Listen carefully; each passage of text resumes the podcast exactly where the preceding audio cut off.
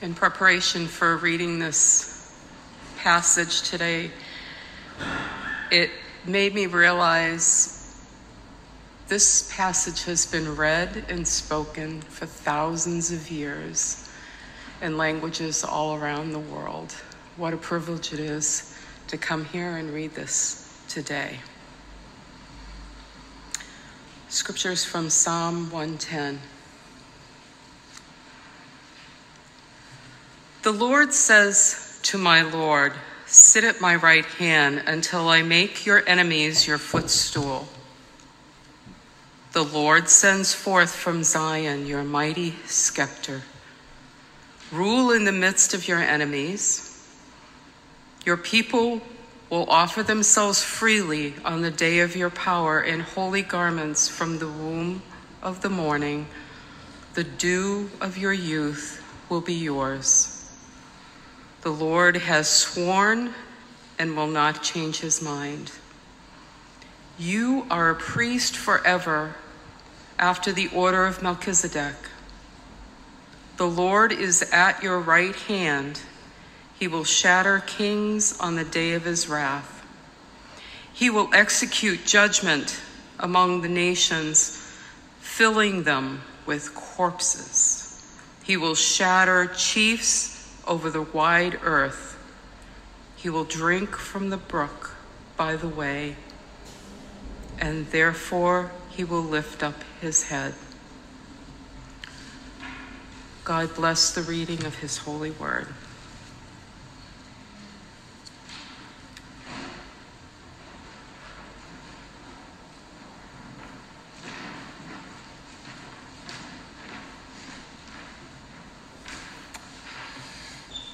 So, we did some travel the last two weeks all across the mid Atlantic and southern United States, and we came across in Sevierville, Tennessee, about five days ago, the world's largest gas station.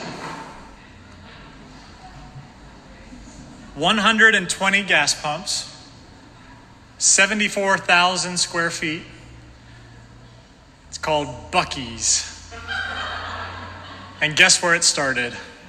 Texas. Everything large comes from Texas.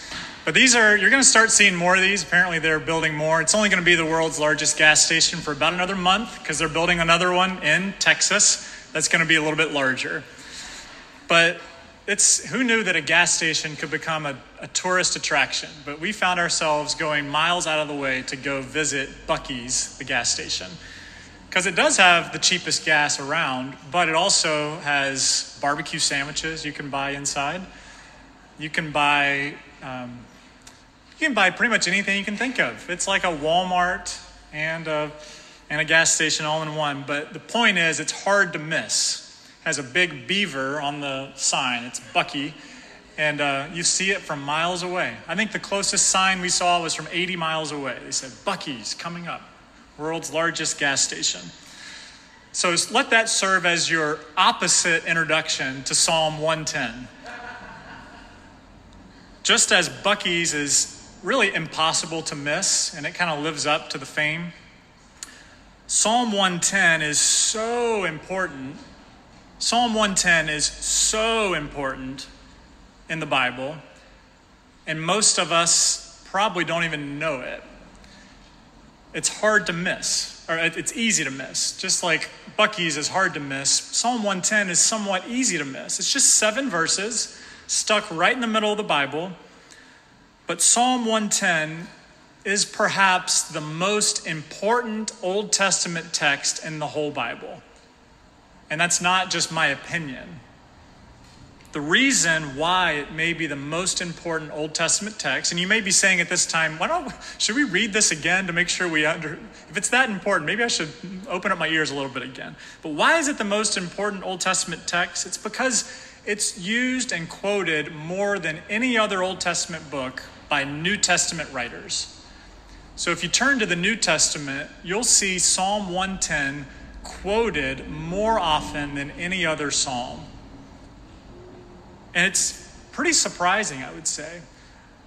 And so it's a big task for us this morning to really understand what is so important about Psalm 110 that made all these New Testament early church writers see it as so important for people to grasp and to understand. It's the psalm that is made memorable and was taught on um, more so than any other text by the early church. In fact, the first sermon of the church by Peter in Acts chapter 2 is pretty much based solely on Psalm 110. And we'll go through a lot of these texts today uh, as the sermon goes on. So I do encourage you, if you have your Bible with you, to keep it open and, and handy with you, not just for Psalm 110, but also to be flipping around because I'm going to lead us to a couple of different texts today that we're going to be reading through. But Psalm 110 is really important. So let's begin first by just acknowledging what Psalm 110 teaches. And that's actually just going to be the first part of this sermon. So we're going to spend the first part just learning about Psalm 110, and then we're going to move into how the New Testament writers use it, how they understood it, and then we're going to finish with why you should care about it today. And hopefully it'll be somewhat self obvious by that point also. So let's go into first Psalm 110. What is it that it teaches and why is it so important? First, right from the very first verse, Psalm 110, verse 1, we have to discover who the Lord is. Who is the Lord? And as you look at Psalm 110, you know, you have your bulletin insert or your Bible in front of you, you'll see right from the first line, there's two mentionings of the Lord. But there's a difference in these two Lords. The first Lord is all caps, capital L O R D. The second Lord is lowercase. Who is the Lord? So the first one is, is self obvious. The Lord, L O R D capitalized, is the Old Testament's Israel, Israel's Old Testament name for God, Yahweh. So if you read that in the Hebrew, it's, the, it's very clearly the Hebrew word Yahweh. So that is the Lord God, the God who made the heavens and the earth, the God who reveals himself to the nation of Israel, the God who, who made the nation to be a light to the world. That's, that's self evident. It's God himself, the Lord, capital L O R D. Now, before we get into who the second mentioning of Lord is, we have to know who's writing this psalm. And you'll see there, if it's in your, in your Bible, it's not in the bulletin insert, but in your Bible it says a psalm of David. So David is writing this psalm. David is the king of Israel, probably the most important king of Israel during all of Israel's history. He's writing this psalm and he says, The Lord, so God, the king of the universe, Israel's God, the covenant making, promise keeping God, the Lord says to my Lord. So the my is David. So the God of Israel says to David's Lord. Now, let's just pause there for a second. That may not mean much to you yet, but this is really important to see here that David is introducing a massive concept to the people of Israel. And the massive concept is this there is someone who is not just the Lord and not just the king of Israel, David, but there's someone who is over the king of Israel who the Lord is talking to a third character in the story. Lowercase L O R D. Now, the Hebrew word for, the, for Lord there is not Yahweh. The, the Hebrew word there is Adonai, which could be translated Lord as it is here, but for our common vernacular today, it could be more master or sovereign or one who is in authority. So, God, Yahweh, is talking to someone who is master over David, which is, if you're an Israelite reading this, you're saying, how could someone be above King David? He is the king of Israel, the one who's over all of us. And yet, David here, right from the outset, is acknowledging someone who is greater than him. And so, to understand this, you kind of have to go back to, the, to when David was first being installed as king back in the book of 2 Samuel. 2 Samuel chapter 7, you read about these promises that are made to David. Promises that are going to outlast the reign of David's kingdom. the Lord in a vision comes and says to David that there is going to be one who comes from your throne, from your family, to sit on your throne forever.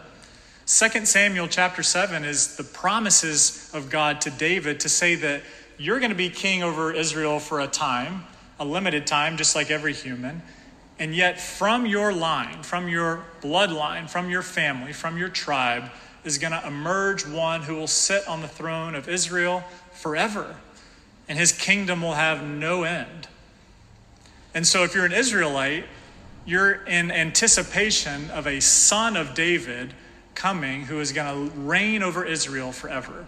Now, if you're, if you're reading the Psalms at this point, as David is a contemporary, you're waiting for who, who are they going to be the ones that are going to come later.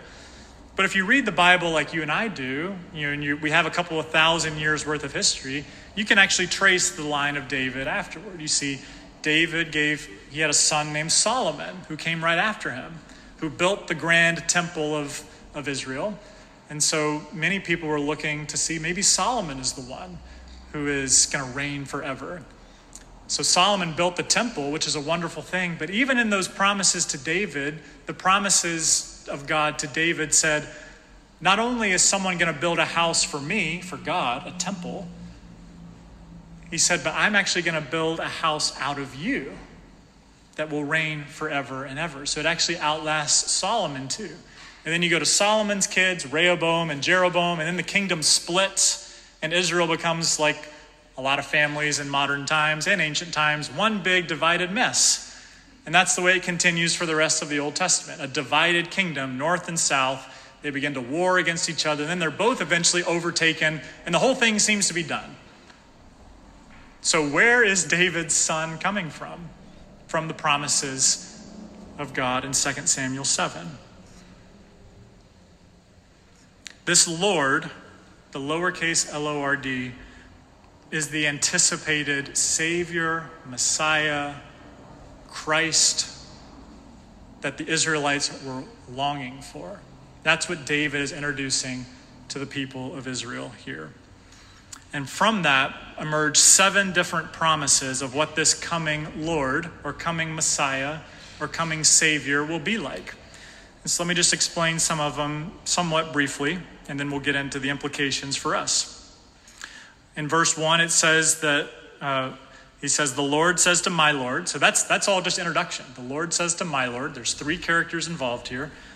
He says, Sit at my right hand until I make your enemies your footstool. So the first promise here is that God Himself, Yahweh, will defeat whoever this Savior is, all of His enemies. So Messiah is going to have enemies, and God is going to defeat them for this coming Messiah. He invites the Messiah to sit at his right hand, which is an ultimate sign of authority. As, as one scholar said, in, in ancient times, if you're a fully armed warrior, you'll have in your right hand your weapon, whether it's a spear or something or a sword, and in your left hand you'll have a shield. And that's how you would fight. And so the person to the right hand of a king would have the privilege of defending the king. Because if the king would be here, you'd have this, the shield to defend. And so for a king to put someone there would be a huge affirmation of trust and honor. And so, whoever this Lord is, is deeply trusted and honored by God Himself, by Yahweh. And then it says, I'm going to make your enemies your footstool. That's a great image for modern day Americans. We know exactly what a footstool is, right? I'm going to make your enemies your footstool. Just picture, picture the Savior. His enemies are defeated, and he's literally, the image is like his, his foot is on their neck. That's how much submission the enemies have to this Messiah. He is in complete control. So the enemies actually have no chance at all. They are powerless because God has given them over to the Messiah. He is over them. So that's the first promise. The second promise, verse 2, is that he will be a king. And how do we know that? Because there's a scepter involved here. There's rule in the midst of enemies. The Lord sends forth from Zion your mighty scepter, meaning that the, the king of the world, the King of the universe, God, is, is pointing forth his royal scepter towards the Messiah and saying, You have the authority to rule in the midst of your enemies. You have kingly dominion over it all. The king represents God to the people. He is the sovereign, he's the one who's over all, showing the kingly nature to the common people. He is, he is he's going to be robed in royal splendor. He's the one who has, has God's, God's image on him to reflect to the people, to show authority and rule. And it's coming from Zion, God's holy city. He has authority. The third promise, this one's pretty interesting, I think. Your people will offer themselves freely, meaning that this king doesn't have to convince people to follow him, they want to follow him. He is a king that you will freely offer yourselves to fight for, to fight alongside, to fight with, not begrudgingly or under compulsion. They want to follow him because they seem to love him and what he stands for. And they're wearing holy garments. They're like, we're going to get dressed up and fight with you because we like what you're behind. We're going to offer ourselves freely. The fourth promise is it says, From the womb of the morning, the dew of your youth will be yours. It's a little bit of an interesting phrase, um, but most of us know what the dew of the morning is. You know, you wake up in the morning this time of year, and there's, there's the grass is wet until the sun comes and burns it off. But when you think about the dew of the morning, it's there to provide freshness and vitality to the grass, to the earth, that just kind of comes mysteriously overnight. And so the promise here is that this Messiah will be full of life, full of vitality, just like the dew of the morning that comes mysteriously, fresh every morning.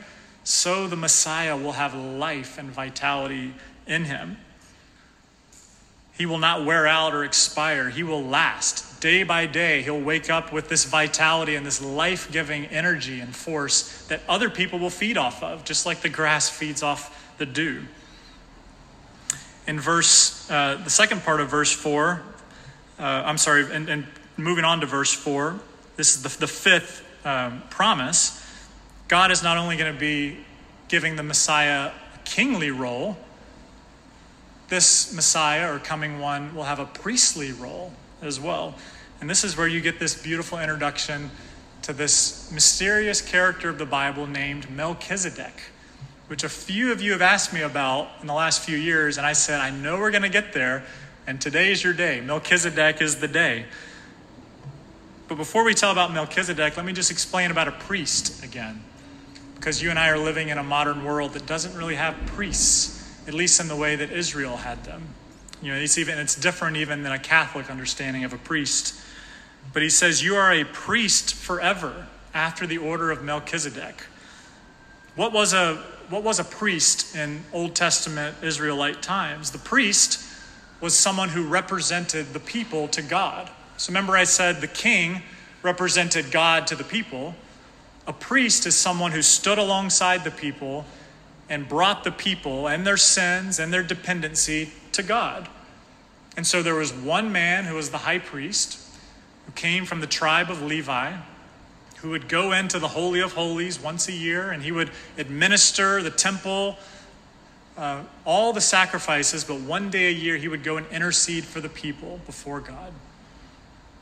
And this priest is the one who alone could make atonement for people's sins. That's how they would do it back then by offering animal sacrifices. And so, this coming one will be not only a king, but also a priest, but not only a priest, but a specific type of priest, a priest like Melchizedek. So, if you have, if you have a Bible in front of you, I'll invite you to turn all the way back to the beginning of the Bible, Genesis chapter 14. Genesis 14 is where we get the first and only mentioning of Melchizedek until this point. So if you're reading Psalm 110, you're saying, wait a second, Melchizedek, he's only been mentioned once, and it was way back at the beginning. Genesis 14, verse 17 and following. Let me read this for us.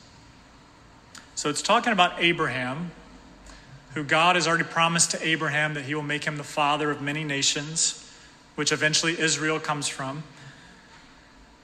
But Abraham, it says in verse 17, after Abraham's return from the defeat of Chedorlaomer, and the kings who were with him, the king of Sodom, went out to meet him at the valley of Shaveh, that is the king's valley.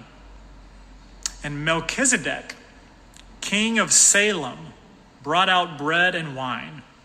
And then in parentheses, it says, He was priest of God Most High. Pause there for a second. Melchizedek is already, he's introduced as two different things already. He's a king. He's the king of Salem, which eventually would be Jerusalem, Jerusalem. But he's the king of that. And then it says he was also priest of God Most High. Now, before I say anything else more about Melchizedek, you need to know that for an Israelite person, that would be unfathomable. The king and the priest could not be one person, they had to be two different offices. The king was the military ruler of the land, he protected the people. The priest was the one who would offer the sacrifices in the temple. They were never to be the same person. And yet, here is maybe the only person in the whole Old Testament that had both at once. He was the king priest, all in one. And look how Abraham treats him. It says, He blessed him and said, Blessed be Abraham, Abram of God Most High, possessor of heaven and earth, and blessed be God Most High, who has delivered your enemies into your hand. And Abram gave him a tenth of everything. So you ever wonder why preachers or churches say give a tenth of your of your money as an offering to God? That's one of the places people look as a tenth or a tithe of your offering. But Abraham here gives this freely to the king priest of Jerusalem as an act of reverence. So Abram sees Melchizedek as quite the man of honor.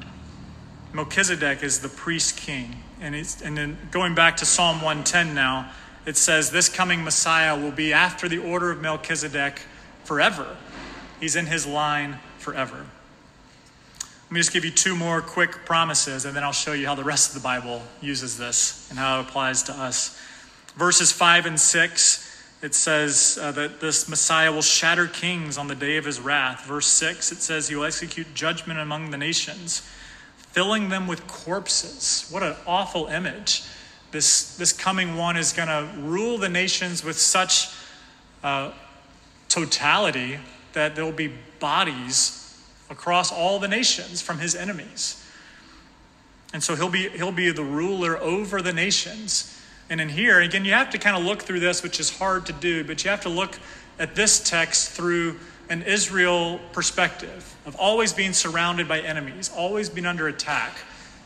And so for us, this feels like a brutal, murderous promise.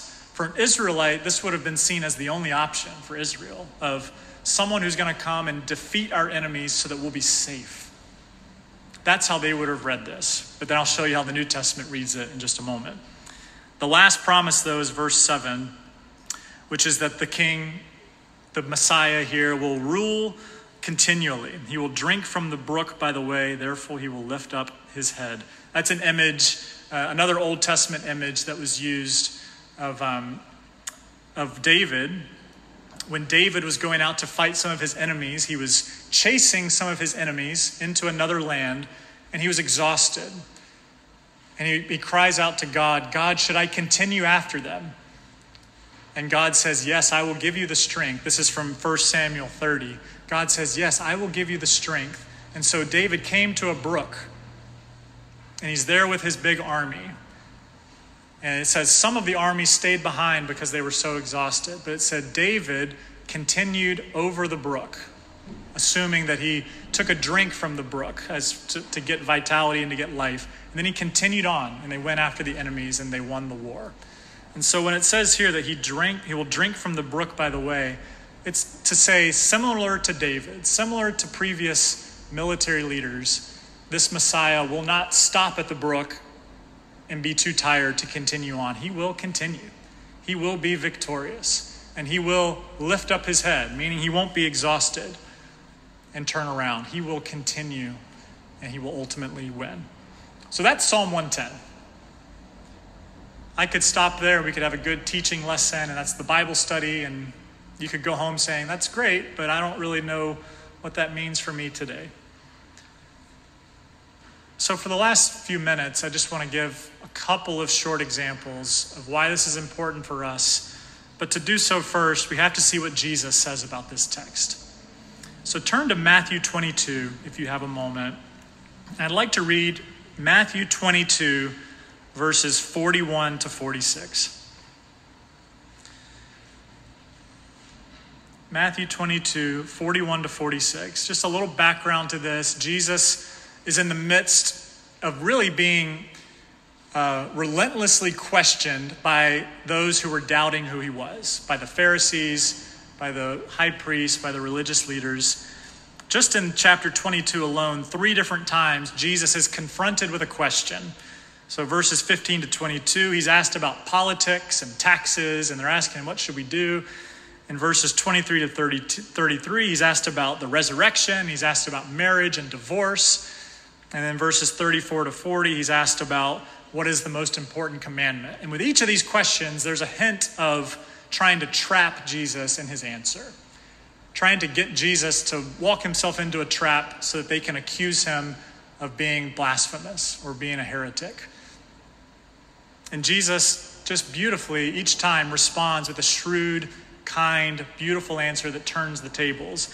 But you can tell by the time he gets to verse 41, he's like, It's my turn to ask you a question now. And so in verse 41, it says this Now, while the Pharisees were gathered together, Jesus asked them a question, saying, What do you think about the Christ? Whose son is he? The Pharisees said to him, The son of David, because they knew the promises of God in 2 Samuel 7, that the Messiah would be the son of David, right?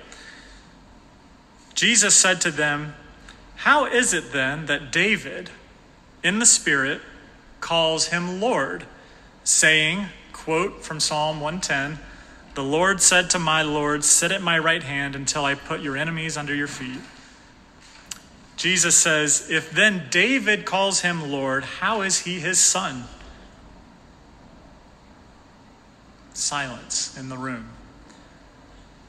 Verse 46 No one was able to answer him a word nor from that day forward did anyone dare to ask him any more questions.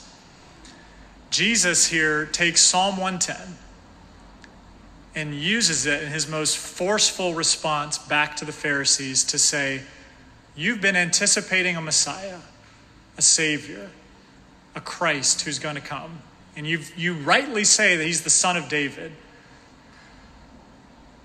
But might he be even more than a son of David? And he doesn't give the answer, he doesn't say here, it's me. But the implication is pretty clear here that the Christ, or the coming one, is more so than just the son of David, but it's certainly even going to be the Lord of David himself. He would be greater even than David. The Pharisees couldn't possibly think how to rebut that, so they just gave up asking questions. And so Jesus is saying, the one you're looking for is not just the son of David, he's actually the Lord of Lords himself. When Jesus was on the cross, just a couple of chapters later in Matthew 26, or going to the cross, the high priest is again questioning Jesus. And he just says, Tell us plainly if you are the Christ. Are you the Son of God? And Jesus said to him, You have said so. But I tell you from now on, you will see the Son of Man seated at the right hand of power and coming on the clouds of heaven. What's that a quote from? Psalm 110. Seated at the right hand of God. Remember, he's the one who's defending God, he's the one fighting for God. Seated at his right hand. And at that moment, the high priest, his ears perk up and he says, I recognize that from Psalm 110. And the high priest says, That is blasphemy. And that's when he sends Jesus to the cross. The high priest knew what Jesus was saying, knew, knew what Jesus was assuming he was. He knew who, who he was saying, he was who he was claiming to be. And that was enough for him when he said, He's seated at the right hand of God. This is when they decided for sure that Jesus was applying to himself that he was the Messiah of Psalm 110. And so as you go through the rest of the New Testament, 1 Corinthians 15, Hebrews 1, Hebrews 4 and 5, Hebrews 10, 12, 1 Peter 3, and even to Ephesians 1, you see over and over and over New Testament Christians applying Psalm 110 to Jesus Christ of Nazareth and saying, the one you've been anticipating from Psalm 110 is the one who died on the cross and the one who rose again. That is the unapologetic claim of the New Testament. Now, why does that matter to you and me today? Because it shows that Jesus, like Melchizedek, unlike any other person in the whole Bible, is not only the king, the one who rules over all things, who has sovereign dominion, who will fight for us, who will protect us from our enemies, the one who rules with splendor and power and authority. He's the king, but he's also the priest. He's also the one that intercedes for you. He's the one who goes into the Holy of Holies and applies blood as a sacrifice so that you might be scot free from your sins forever. Except it's not the blood of an animal, it's his own blood. The substitute, the sacrifice for you. And Jesus is able to rule with authority as the king while also humbly, gently, lovingly, alongside each of you being your priest. He's the priest king. He's the priest king of Psalm 110.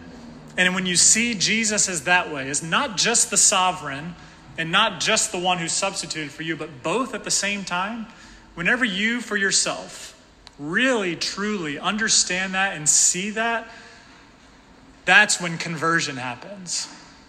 That's when faith comes into your life. You know, faith faith is a decision, but faith almost confronts you because you see something so beautiful and so uh, uncomparable to anything else that's offered in our world that you say, if that's who Jesus is, the king priest, who's in control but also right alongside me in everything I go through, then you say, of course I'm going to follow him. Because who else is offering that? Only Jesus is offering that. You know, I listened to another pastor give a sermon on this text this week, and um, was really helpful because they always seem to bring out things I miss.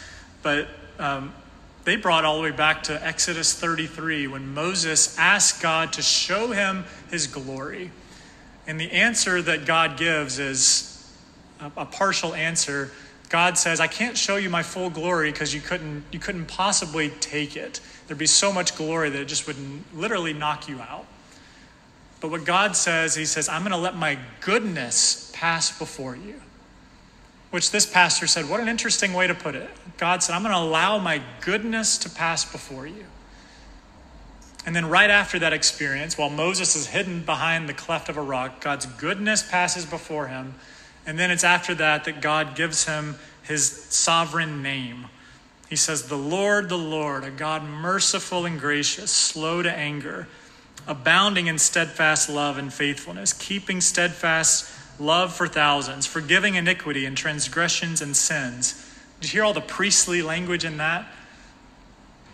But who will by no means clear the guilty, meaning he's the king, meaning he can't just let sin get away unpunished.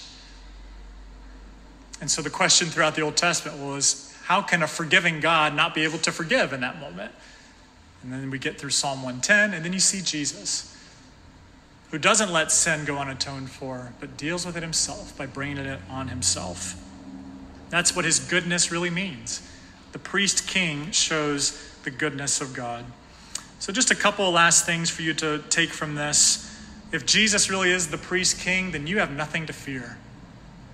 That means you have one who is authoritative over you, yet who is right alongside you, sympathizing with your weakness and providing intercession for your sins. Jesus has all the evil and enemies defeated. He has Satan on the ground and his foot is on his neck. In fact, that's the image from Genesis 3 right from the beginning. When Satan comes and tempts Adam and Eve, God comes and, and pronounces a curse on the serpent and says this He shall bruise your head, and you shall bruise his heel. One of the first foreshadowings of the Messiah, meaning the serpent may nip at the heel of the Messiah, killing him perhaps, but ultimately the Messiah is going to knock a decisive blow on the serpent's head, which, if you've ever killed a snake, you know if you hit the head, the snake dies. Jesus is doing that to the evil of the world now. You have nothing to fear. The end is written. True life is offered to you in abundance in Jesus. Because if He is like the dew of the ground that will always be full, always be fresh morning after morning, that means He has life overflowing to give to you through whatever you're going to walk into. You don't have to be faint. God will give you strength day by day, no matter what you're walking through. John 1 says, In Jesus was life, and that life was the light of men. And then lastly, if all this is true, which I'm saying it is, Jesus is the priest king, that means that each of you here this morning are a part of the most important community in the history of the world. And I'm not just talking about Salem, though you're the most important to me because I'm the pastor of this church, but you're a part of the most important global historical community in the history of the world, which is the church. Because remember that really negative image in Psalm 110 about you know the Messiah coming and spreading corpses all over the nations and how that kind of naturally repulses us? Well, the other way to look at that is that when Jesus comes and it says Psalm 110 says that he spreads bodies all over the nations. In Ephesians chapter 1, when Jesus is being talked about by the Apostle Paul, let me read this directly for you because it's just so important. This is the last thing I'm going to mention, I promise. Um, in Ephesians chapter 1, the Apostle Paul is talking about who Jesus is. And it says this talking about Jesus, it says, He worked in Christ when He raised Him from the dead and seated Him at the right hand in the heavenly places. There's that image again, seated at the right hand, far above every rule uh, and authority and power and dominion, above every name that is named, not only in this age, but in this age to come. He's put all things under His feet and gave Him as head over all things to the church, which is His body, the fullness of Him who fills all and all. Psalm 110 said, He's going to spread bodies all around these nations. And yet, Paul is saying, using the same images from Psalm 110, he's saying when Jesus came and died and rose again, he's spreading his body around the nations. And what is his body? You, the church. So he is spreading bodies across the nations, but they're not dead bodies, they're living bodies the body of Christ itself, walking in love and in joy and in faithfulness and in self control and all the fruits of the Spirit, showing the beauty of Jesus to a watching world. In Salem, in your neighborhoods, around the world. That's how God sends his saving message through the world, through you and I, which means you're part of the most important community in the history of the world because the Messiah has you in mind to help spread his goodness to a needy world. So that's Psalm 110. And that's why it's used so much in the New Testament, because it is the fullness of the gospel anticipated and then so beautifully applied in the person of Christ. And so we gather and we look back to the thousand year old text that, that Donna introduced for us. And we say with gratitude, Thanks be to God who has given us Jesus as the fulfillment of Psalm 110. He is the king and the priest. He's with us. We have nothing to fear. We are part of his plan, right in the heart of it. Let us be glad. Let me close us in prayer, and we'll sing a final song together. God, as we look at a text like Psalm 110, it's just, it's kind of impossible to get to the fullness of it. And, um, we're, we're glad to be alongside the company of the, of the church throughout the ages that just seems to always come back to this text and say, if that's really what you've done, God, then, then how could we ever say thank you enough? Um, you're not just the son of David, you're not just the son of man, you're not just the Messiah, but you are the Lord of Lords, as Revelation says. You are the one who has all things under your control. You are right in the Father's plan. And therefore, we should walk away from today uh, with a renewed confidence in whatever you're working in our life, you're working it for good because you are sovereignly and gently in control of all things. So I pray that each person here would experience that, would feel that, would understand that, and um, would give their life to you. whatever that looks like for each person here. Jesus' name we pray. Amen.